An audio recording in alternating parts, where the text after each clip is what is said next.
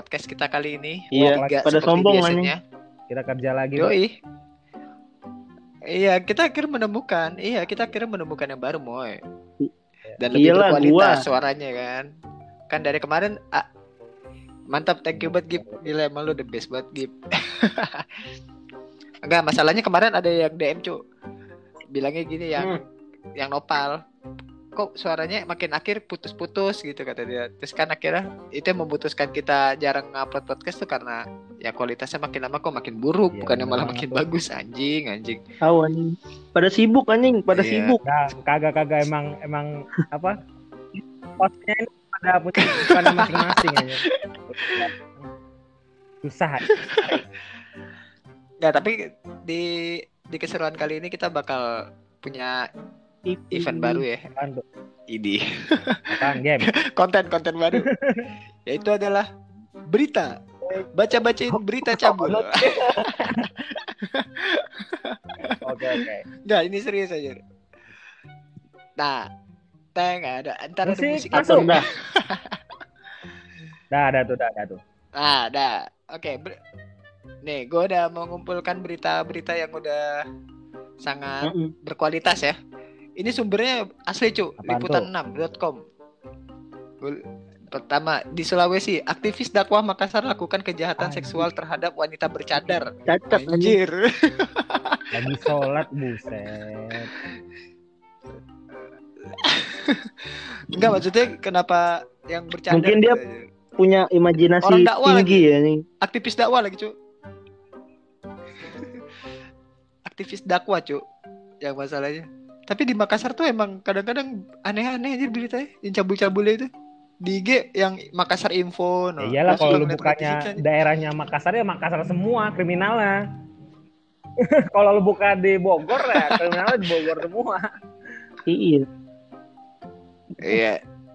Ini gue baca nih biar kita nggak salah, cuy. Seorang aktivis dakwah berinisial AED. Wah, anjir. AED. 31 tahun ditangkap Satuan Reserse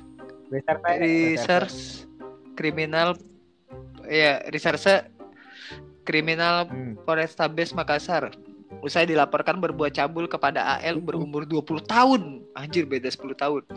Santriwati di sebuah pondok pesantren pondok Hafiz Al-Qur'an Kota Makassar. Gila, cu. Gila, lu belajar agama tapi lu ngabulin orang lagi dakwah gitu gimana? Selesai dakwah gitu. Nggak tahu. Nih. Islami menjelaskan ketika ketahuan beraksi, pelaku sempat mengancam. Saat korban tersadar, pelaku langsung mengancam korban dengan pisau. Oh, dia kayak ini, cu, kayaknya tidur. Oh, kayak jadi lagi tidur gitu si cewek ini. Nah, itu guru ngajinya ibaratnya ya. Iya. Gurunya. Iya, gurunya cu 30 tahun. Kurang. Mungkin karena ini kali ya, karena di sana kan nggak bisa megang HP, nggak bisa apa kan, segala macam. Itu yang dilihat cewek-ceweknya situ-situ doang kan. Nggak, ini emang dasarnya otaknya otak setan anjir. Tergantung iman orangnya. Iya anjir, gila. Iya tata. Ya. Nih kayak Gipari kan kuat banget imannya. Bacot anjir. Ya ini anjing masuk surga jalur prestasi. Amin dah gua. Ya Gipari. Dapat beasiswa cok. Gak ada otak anjing. Iya. Oke, ini berita kedua nih di Sumatera. Ulah kakak beradik paksa pasangan muda-mudi berbuat cabul di semak-semak. Anjir. Gatel ya emang. Ini sumber terpercaya ya. Ini lihat ya. Tempat nih, semak-semak boy. Enggak, ini kampung kita bertiga, cok. Aduh, Pekanbaru lagi. Pekanbaru. Tuh kan emang ucok. Sumber anjing. Coba lu cok gimana respon lu cok? Respon lu cok, lu kan dia sebagai tempat cabul lu nih mencabuli. Gue baca nih, kekombakan 3 saudara kandung di Pekanbaru ini tak patut dicontoh. Mereka diduga sudah 4 kali menjadi perampasan telepon genggam pasangan muda-mudi di semak-semak jalan Labersa. Ketiganya juga memaksa pasangan yang dipergokinya tengah pacaran itu berbuat. Oh, jadi dia ini perkusi. Ini ngegepin orang pacaran yang enggak ngegepin orang pacaran. Terus dipaksa ngewe. Iya, jadi kayak dengan ini anjir, kayak perkusi gitu. Jadi kayak lu ketahuan nih, lu bakal diancem karena lu ketahuan mesum. Iya, enggak tahu juga sih, bisa jadi emang orang lagi enggak mesum terus dia berdua doang dipaksa mungkin. Benar. Iya, ini. Aduh, kacau. Ini gue sengaja baca-bacain kayak gini, biasanya orang-orang seneng bacain berita-berita kayak gini. Anjir, gue baru tahu ada berita-berita kayak gitu ya. Ini banyak banget tuh. Gila, hampir tiap hari. Ini kurang kerjaan anjing, Enggak jelas. Kalau selalu bacanya yang Nih. Bali Nursa, anjay, 3 bulan lalu. Bejat, anjay. Judulnya aja udah bejat gitu. Bejat, kakek ini di Bali cabuli bocah 10 tahun puluhan kali. Anjir. Itu emang enggak diawasin orang tuanya ya, anjing. Gak tahu, gue gak ngerti. Benar bejat kelakuan seorang kakek bernama Fadli, 57 tahun. Dia tega mencabuli bocah berinisial AR sebanyak 44 kali yang tidak lain merupakan anak dari tetangga kosnya di Desa Adat Angguran, Kecamatan Mengwi, Badung, Bali. Gila, selama lancarnya aksinya kakek bejat ini memberikan imbalan berupa makanan, minuman, mainan, dan uang. Kelakuannya ucok banget aja. Lu, ini parah banget sih aja. Enggak, ini kan biasanya kan dikasih gitu kan, dikasih kayak makanan, minuman, ayo main dulu gitu kan, terus bol. Oh, wow. Gak tau, gue gak ngerti ini AR yang gak dikasih tahu lah, gila kan. Gak jenis pamitnya. Cabuli bocah doang sih bilang tulisannya bocah 10 tahun. Iya sih, kalau masih gak dikasih tahu cewek apa cowoknya. Kalau masih bocah mah masih gak ngerti anjir. 10 tahun. Iya, tau.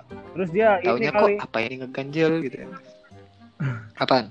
Ya terus dia juga kan orang tua mungkin ya.